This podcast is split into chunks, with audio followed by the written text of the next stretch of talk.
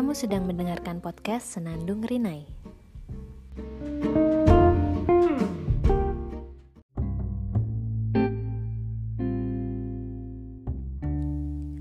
Hai, selamat datang di Senandung Rinai. Selamat hari Sabtu, selamat long weekend. Kali ini saya mau bahas soal uh, karir atau kerjaan tapi sesuai dengan pengalaman saya aja. Soalnya saya nggak kerja di dunia HR lagi kayak dulu. Anyway selama saya kerja kantoran saya sering nemuin pekerja atau rekan kerja yang nggak punya sense of belonging sama kerjaan. Maksudnya gimana? Ya dia nggak punya rasa kepemilikan sama kerjaan dia di kantor sama job description dia. Nggak mikirin perkembangan kantor atau perkembangan organisasi. Simpelnya ya karena nggak peduli aja tapi ada juga pekerja yang apa pun dibela-belain buat kerjaan kantor. Nggak perhitungan. Uh, meskipun lembur nggak dibayar juga nggak apa-apa. Bisa masuk di hari libur. Ngeluh tapi tetap dikerjain kalau saya yang mana? Ya di tengah-tengah lah. Awal saya kerja saya juga nggak langsung punya sense of belonging sama kerjaan. Saya nggak seloyal itu. Saya sering bolos sakit dikit nggak ngantor. Nggak mikirin tuh kalau saya nggak ada kerjaan bakal kayak gimana. Tapi itu dulu awal-awal doang. Habis itu lama-lama rasa tanggung jawab dan loyalitas itu muncul. Hmm, saya juga punya uh, pernah punya rekan kerja yang pas kerja bareng saya tuh dia apa adanya banget. Ya bagus tapi eh, nggak uh, ada inisiatifnya gitu. Tapi ketika dia pindah kantor uh, teman-teman kantornya bilang bahwa kerjaannya bagus.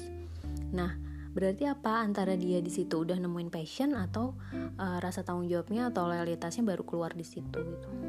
Nah sekarang kan uh, lagi hits banget nih uh, quote put yourself first uh, berani buat bilang tidak gitu. Sebenarnya quote itu bagus. Tapi nggak bisa kita tempatkan di semua aspek gitu. Jadi nggak bisa itu ditelan mentah-mentah dan digunakan sebagai prinsip hidup apa pun dengan aspek apa pun tuh nggak bisa. Uh, apalagi untuk eh, hal-hal uh, yang bersifat kantor atau uh, yang dituntut kita untuk profesional. Uh, prinsip put yourself first itu nggak lantas menghalalkan kamu. Misalnya ya pakai jam kantor dengan alasan untuk mandiin anak. Saya pulang dulu ya saya mau mandiin anak saya. Yang harusnya itu bisa kamu kerjain di luar jam kantor. Itu kan manajemen waktu kamu aja sebenarnya yang bermasalah gitu. Jadi itu tuh nggak bisa kita pakai untuk uh, menghalalkan apa aja gitu loh. Prinsip put yourself first juga nggak bisa kamu pakai kamu mau izin keluar dengan yang hal yang sebenarnya bisa kamu lakukan tuh nanti. Sedangkan kamu tahu misalnya di tim kamu itu lagi kekurangan orang. Tapi kamu put yourself first nih nggak bisa nggak bisa kayak gitu.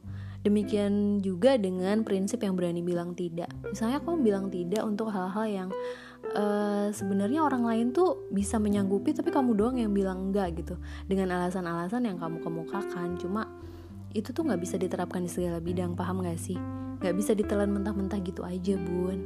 Ya intinya kalau kita mendapatkan pengen mendapatkan hal yang lebih baik dalam hal pengalaman ilmu uh, pendapatan apa yang kita keluarin tuh juga mesti maksimal gak sih? Jadi kita tuh nggak bisa uh, effort kita itu minim tapi kita pengen mendapatkan hal yang luar biasa itu nggak sesuai gitu.